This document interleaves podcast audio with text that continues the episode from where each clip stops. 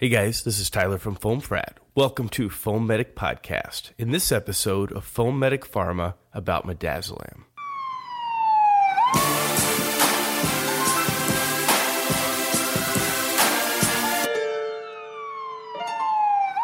Tusind tak for introduktionen til Tyler Christopher Foley fra vores samarbejdsblog og podcast Foam Frat i USA. Tyler udgiver sammen med Sam Ireland en masse spændende materiale om præhospital medicin og akutbehandling, og det er helt klart værd at tjekke ud. Men velkommen til Formedic Podcast. Velkommen til Formedic Pharma. I dag skal vi som nævnt snakke om midazolam. Jeg hedder Morten Lindqvist. Og jeg hedder Karl Høgh.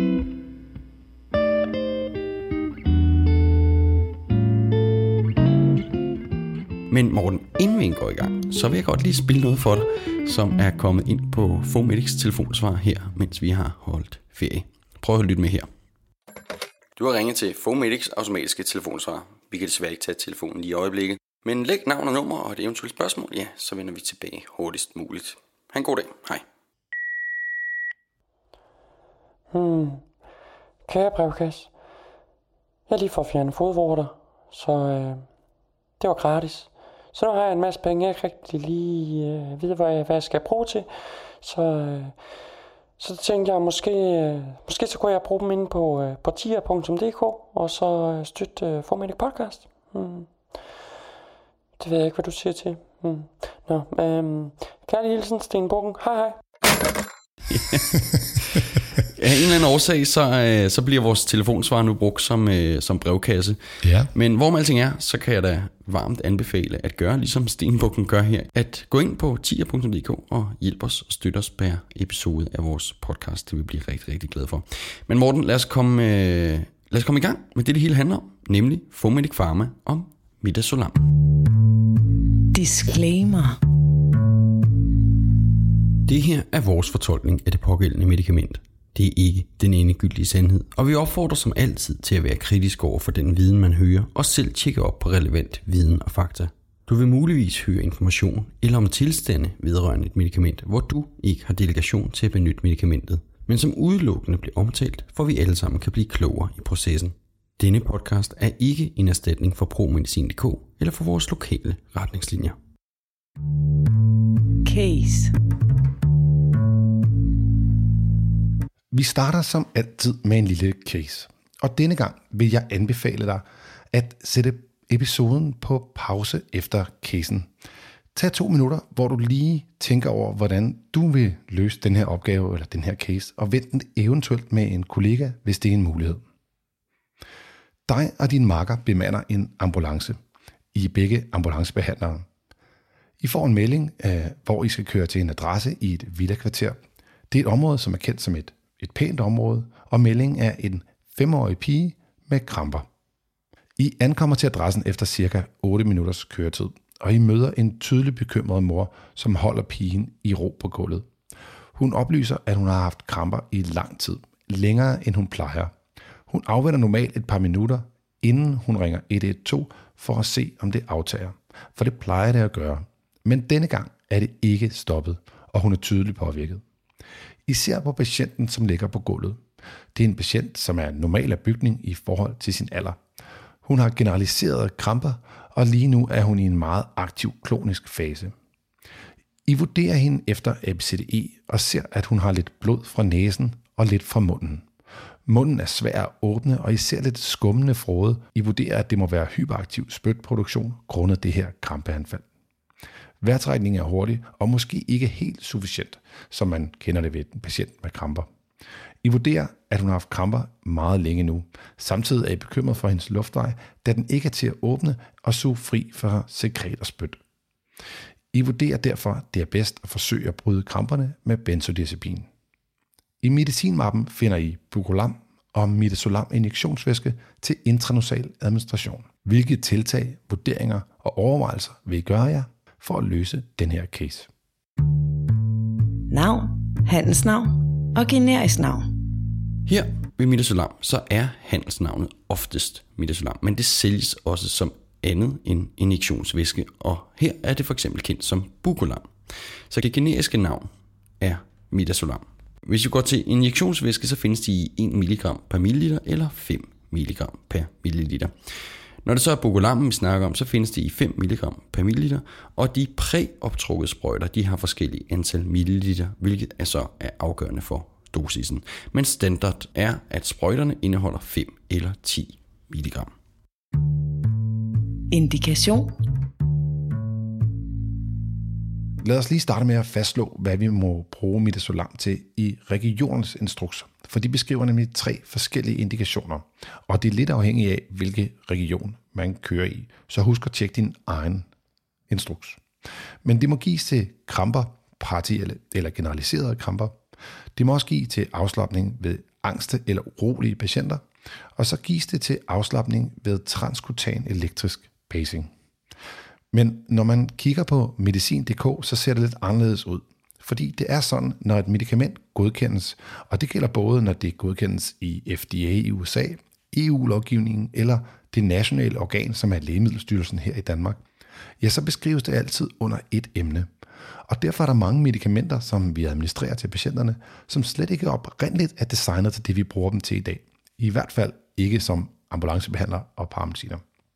Midazolam er beskrevet som et hypnotikum af benzodiazepingruppen, og det er med anvendelse som præmedicin ved anestesi, til anestesiinduktion, til sedation med bevaret bevidsthed, og som sedationkomponent i kombinationsanestesi og sedation på anestesiafdelinger. Og det er jo lidt anderledes end de, vi benytter det til. Men vi kender det jo som et medicament, som kan gives til patienter for at bryde deres kramper. Og lige netop den information finder man, når man kigger på midazolam solgt som bucolam, hvor anmeldelsen nemlig er registreret som et antiepileptikum. Det vil altså sige, at et medicament sagtens kan bruges til andet, end det oprindeligt er registreret til. Og det er det, vi kender som off-label use. Vi har nævnt det tidligere, men ikke desto mindre er det vigtigt at huske, når man læser sine medicamenter, sine instrukser, at man lige skal kigge rundt omkring for at se, hvad det egentlig er, det er registreret til. Kompetenceniveau. Midazolam skal inddeles i administrationsform, når vi snakker om de forskellige kompetencer.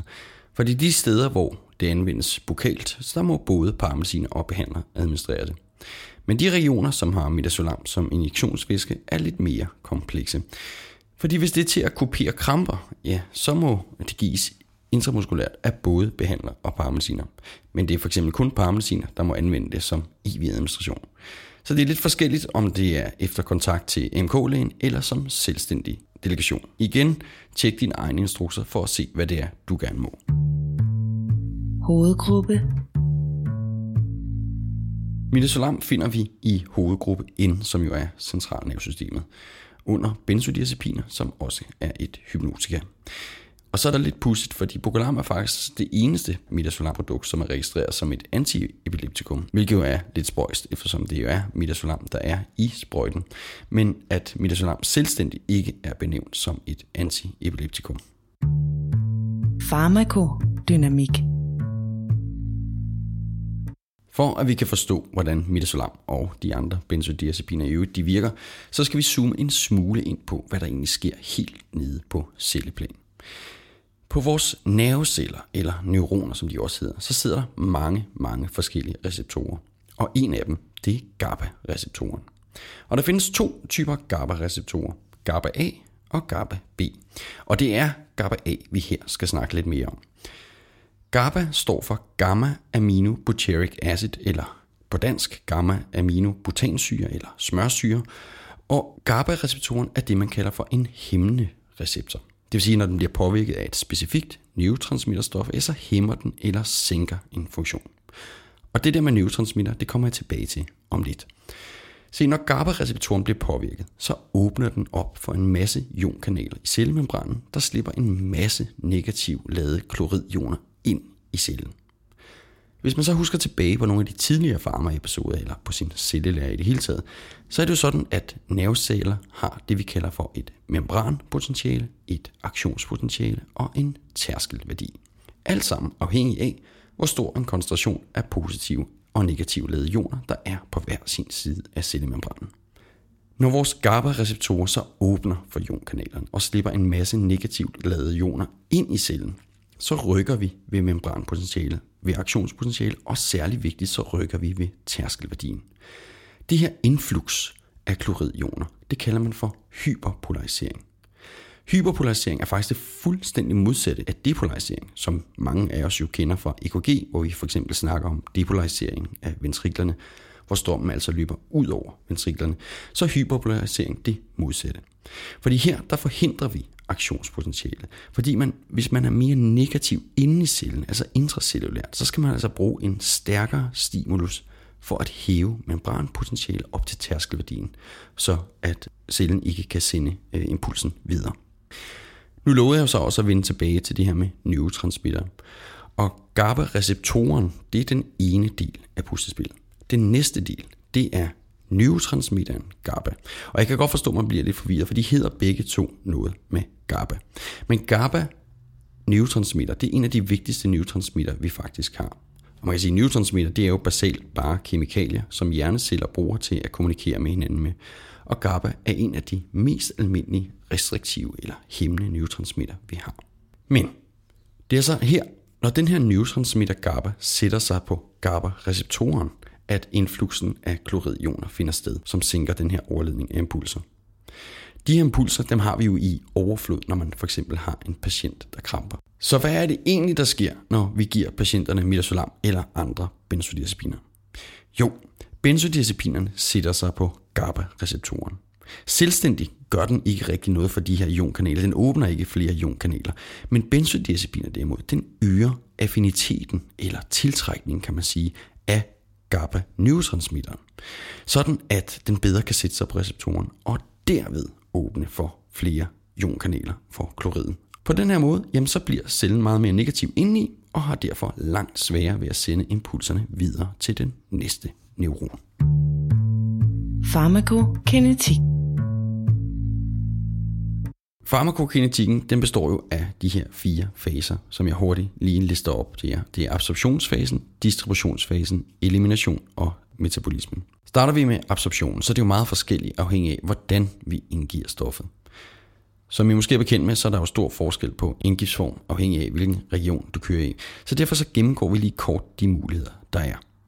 Midazolam, der kan vi jo give både intravenøst, intramuskulært, intranasalt og så bokalt, altså i slimhinderne i munden. Ved IV-indgift, jamen så absorberes midazolam fuldt ud. Hvorimod man mister en smule af biotilgængeligheden, hvis vi giver det intramuskulært. Og her der ligger biotilgængeligheden på omkring de 90%. Hvis vi så går til oralt og nasalt, jamen så har man faktisk kun en biotilgængelighed på mellem 30 og 70 og der går altså en del til spil ved den her indgiftsform, hvis man ikke har de rette omstændigheder. Og her ser man typisk, at dele af medicinen løber både ned i svældet eller retur ud gennem enten næse eller mund.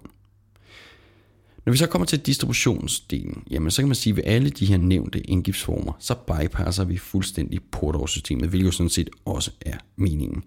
Og så kan man sige, igen afhængig af indgiftsformen, så får vi en ret hurtig distribution til centralnervesystemet via blodbanen, og det er jo her i centralnervesystemet, at vi gerne vil se effekten.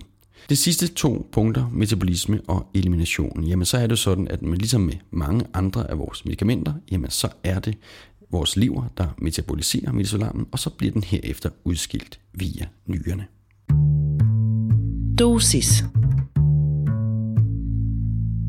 Som med mange andre medicamenter, så er der ikke så stor forskel mellem instrukserne, da alle regioner grundlæggende følger de anbefalinger, som de faglige selskaber eller Medicin.dk kommer med. Men der er alligevel nogle små nuancer, så husk at tjekke dine lokale instrukser. Voksne skal ved intramuskulær, intranasal og bokal administration have 10 mg. Børn over 1 år skal have 5 mg, dog har en enkelt region udviklet en fin tabel, som beskriver, at børn skal have 0,2 mg per kilo, indtil de rammer voksendosis ved 50 kilo. Enkelte regioner, som bruger Bogolam, har også 2,5 mg præoptrukket sprøjter, og det kan gives til børn under et år.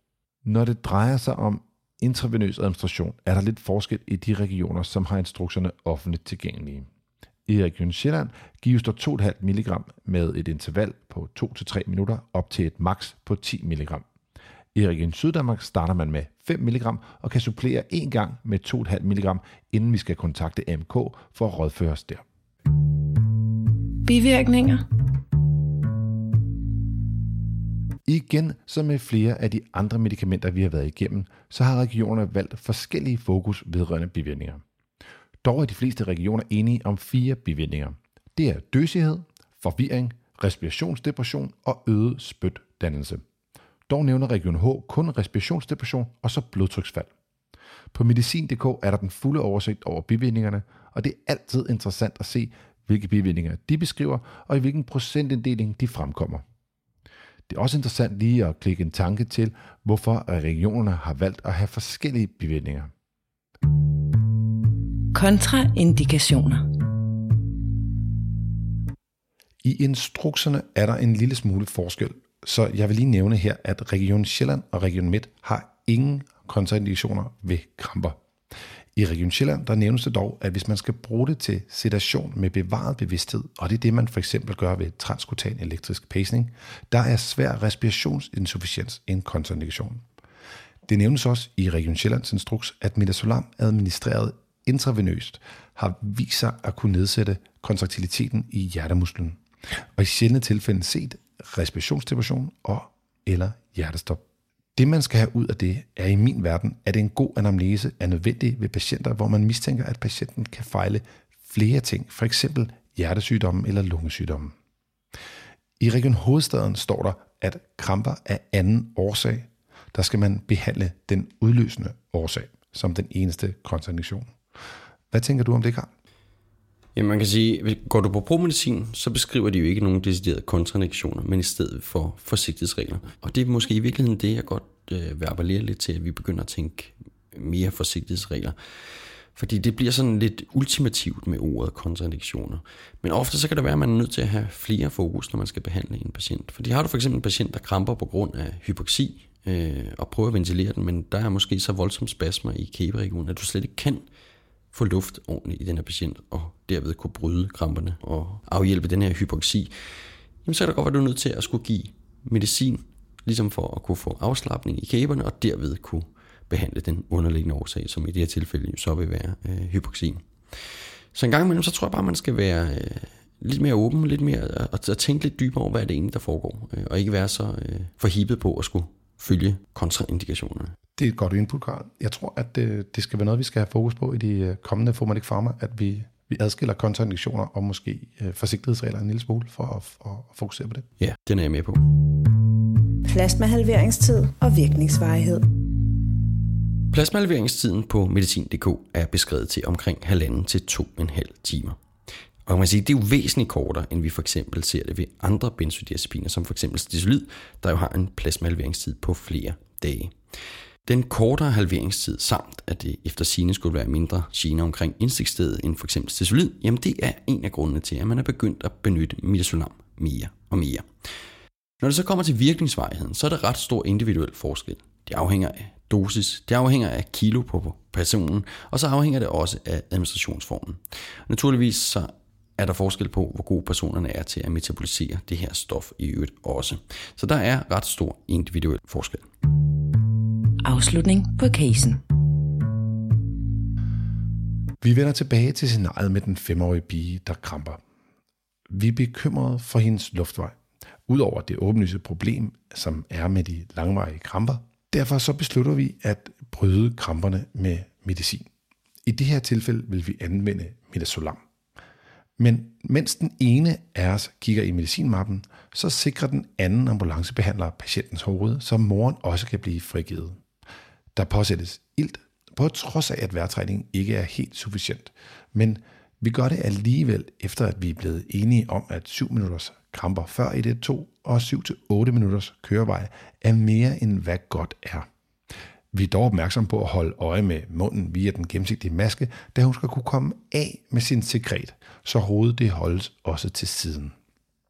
I medicinmappen finder vi midazolam i to former, nemlig bukolam og injektionsvæsken, som vi må administrere som forstøvning via en MAD intranasal device. Hurtigt taler I om de to muligheder, I har. I er enige om, at Bogolam er mindre anvendeligt ved en mund, som er fyldt med væske. Det vil simpelthen ikke blive i munden, og det vil også blive fortyndet alt for hurtigt inden optagelsen.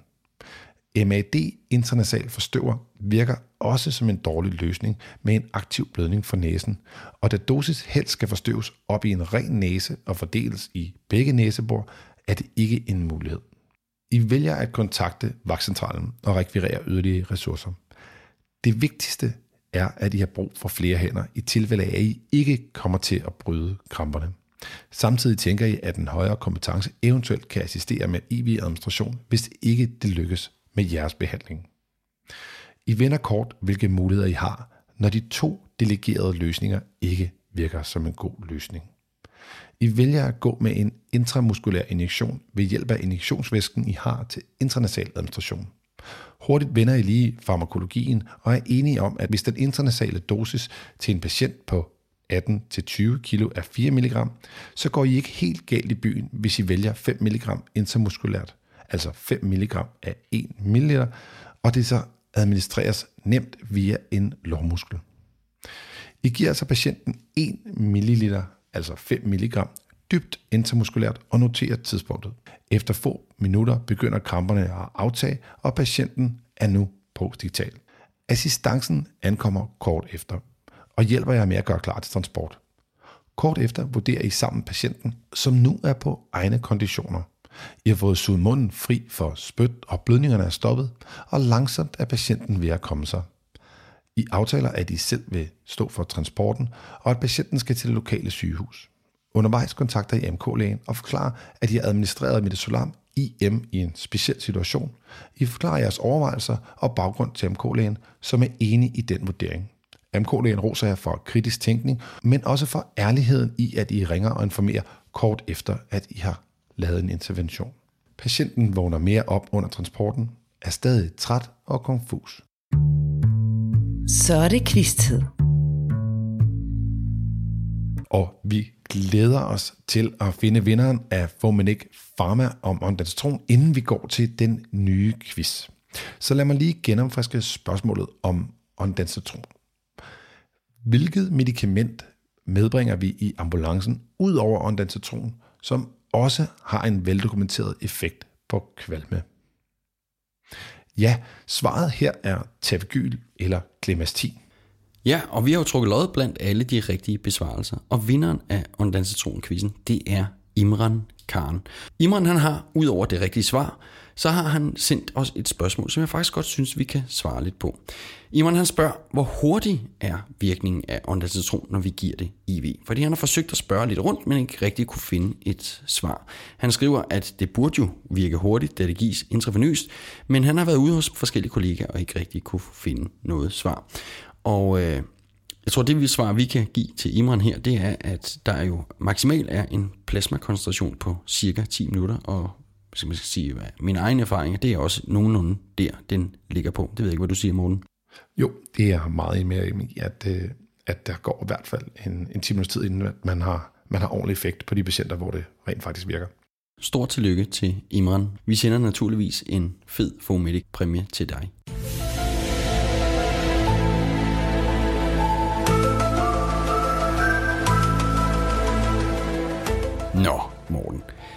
Jeg har altid været en sokker for koldkrigsdramaer, spionhistorier, konspirationsteorier og efterretningstjenester, der opererer på og nogle gange over grænsen af, hvad internationale konventioner de tillader. Og nu vil jeg faktisk gerne dele en særlig historie med dig, og jeg i øvrigt også med alle jer, der lytter med derude. Fordi i kølvandet på 9-11, der forsøgte den amerikanske efterretningstjeneste CIA med alle midler at finde og jage terrorister i både ind- og udland. Historien, I skal høre her, den fortæller om læger ansatte i CIA, der i perioden fra 2002 til 2007 forsøgte sig med forskellige medicamenter, der kunne fungere som et sandhedsserum, for at fravriste til fangetagende potentielle terrorister viden og information, der kunne føre til flere anholdelser eller bremse eventuelle fremtidige terrorangreb.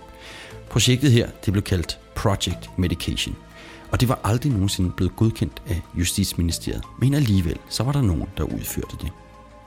De her læger, de forsøgte sig blandt andet med midazolam. Men spørgsmålet er her, Under hvilket handelsnavn benyttede lægerne i CIA midazolam? Send dit svar til fomedic.org hvis du tror, at du kender svaret herpå. Inden vi slutter af, så vil jeg gerne lige nævne kort, hvorfor dagens emne var midazolam. I løbet af det sidste år har vi fra flere gode kollegaer rundt om i det ganske land modtaget flere henvendelser til at gennemgå netop midazolam i en Formedic Pharma. Midazolam er nemlig det sidste år blevet et mere udbredt medicament i ambulancetjenesten. Men mange føler, at de godt kunne bruge en endnu dybere introduktion til medicamentet, og netop derfor har vi taget midazolam op i dette afsnit. Derfor skal der også lyde en opfordring til jer derude, som lytter med. Sidder I med den rette idé til et podcast, et ønske til det næste pharma, eller sågar det perfekte emne til et kursus til foråret, ja, så send os en mail på fomedic.org gmail.com og så vil vi lade os inspirere af jeres idéer og ønsker. En anden ting, jeg lige vil nævne, er, at denne pharma om midazolam ligger godt i tråd med et afsnit i vores sommerfølgetong om børn. Her lavede vi et afsnit om kramper. Der vender vi sammen med børnelægen Tim Christensen mange gode ting vedrørende kramper og behandlingen af kramper. Så hvis du ikke har hørt den endnu, så kan den klart anbefales efter denne Pharma-episode. De går nemlig godt hånd i hånd. Fomedic Pharma er slut for denne gang. Alle referencer og links, dem lægger vi under shownoterne ind på bloggen.